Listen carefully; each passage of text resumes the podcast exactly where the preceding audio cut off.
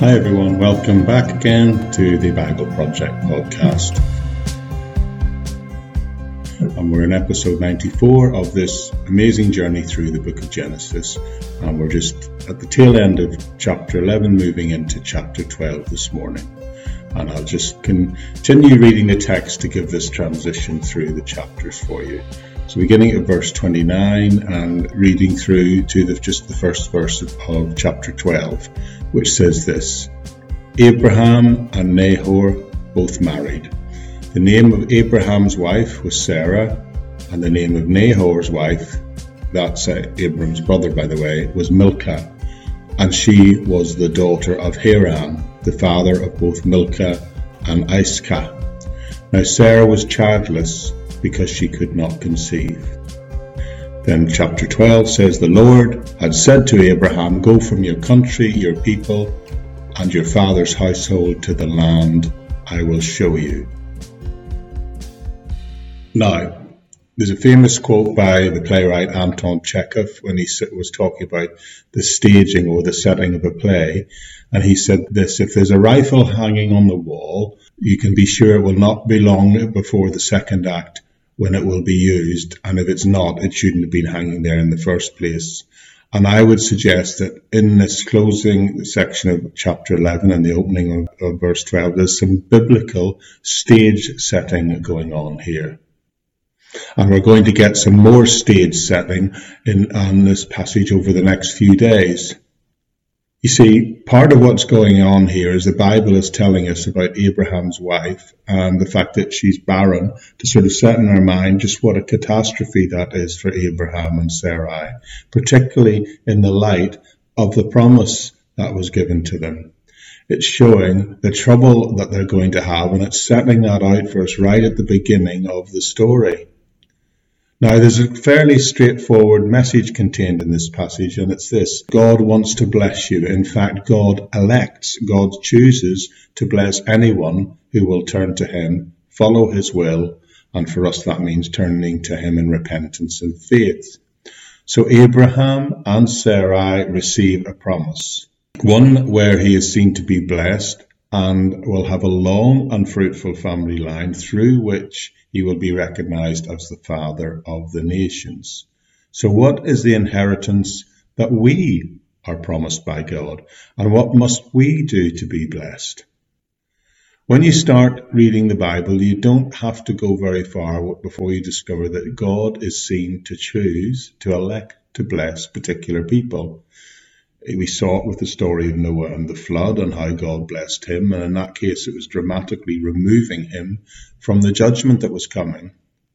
Now, I believe if we understand these early biblical stories, then we can see again and again that God is choosing to bless those people who follow him. Often, before we are introduced to the people, the opening line of any particular passages is so and so walked with the Lord. So God wants to bless those who are on that journey of faith and obedience with Him. So what we're going to do now is take the next section of this book in Genesis over the next few days and see how God called and blessed this man called Abraham who was obedient to him. And for that we need to cover the text which covers the end of chapter 11 which I've just read and we're going to be looking at the first eight verses of chapter 12 probably over about four podcasts. So I'll just remind you of what the close of chapter 11 said. It said Abraham and Nahor both married. The name of Abraham's wife was Sarai, and the name of Nahor's wife was Milcah. And she was the daughter of Haran, the father of both Milcah and Iscah. And then it tells us, importantly, now Sarah was childless because she was not able to conceive. The chapter 11, the tail end of the previous chapter, tagged on to the end of the genealogy, is that overview, a background of Abraham and his family line. But chapter 12 will tell us about how God is now calling Abraham and how he will confirm that call. We were told at the tail end of chapter 11 that Abram was originally based in Ur of the Chaldees, and it will be confirmed later for us in the Bible in the book of Joshua, in fact, that Ur of the Chaldees was a place that was filled with pagan idols.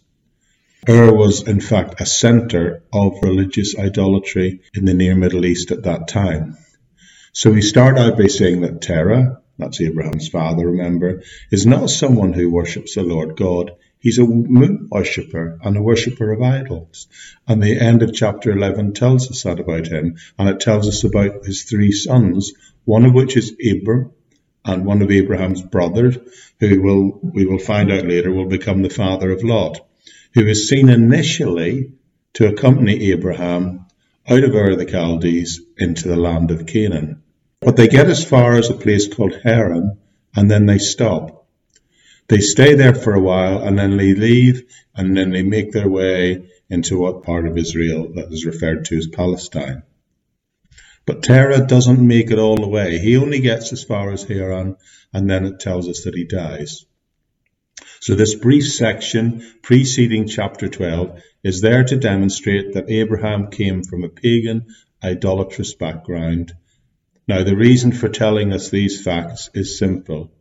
I think it wants to demonstrate that there's nothing about Abraham that would particularly mark him out as an important figure, not certainly not the important figure he will become, and there's nothing about him that warrants God's special call on his life.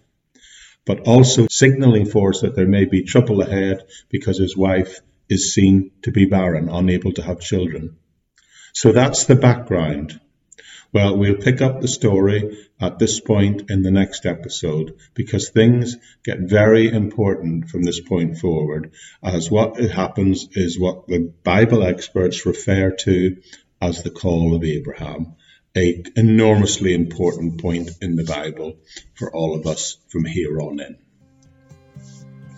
So thank you so much for joining me today and I look forward for you coming back again as we work together through the book of Genesis. I would remind you that at any point, whether audio or video, video version, you can drop right back to the start of season two and can pick up and follow us through these episodes beginning in Genesis 1 verse 1. Or if you feel you'd like an overview of the entire Bible, if you're not so familiar with it and you'd like that first, then season one is 66 short episodes giving an introduction and overview to each and every one of the books of our Bible. And all the links and the ways in which you can access that teaching and the other teaching I do is always available in the episode notes section of any version of this podcast. There's also links there to how you can uh, download the music or support the ministry in any way that you might like. But anyway, that's it for this time, and I'll see you all again, I trust, very soon. Bye bye for now.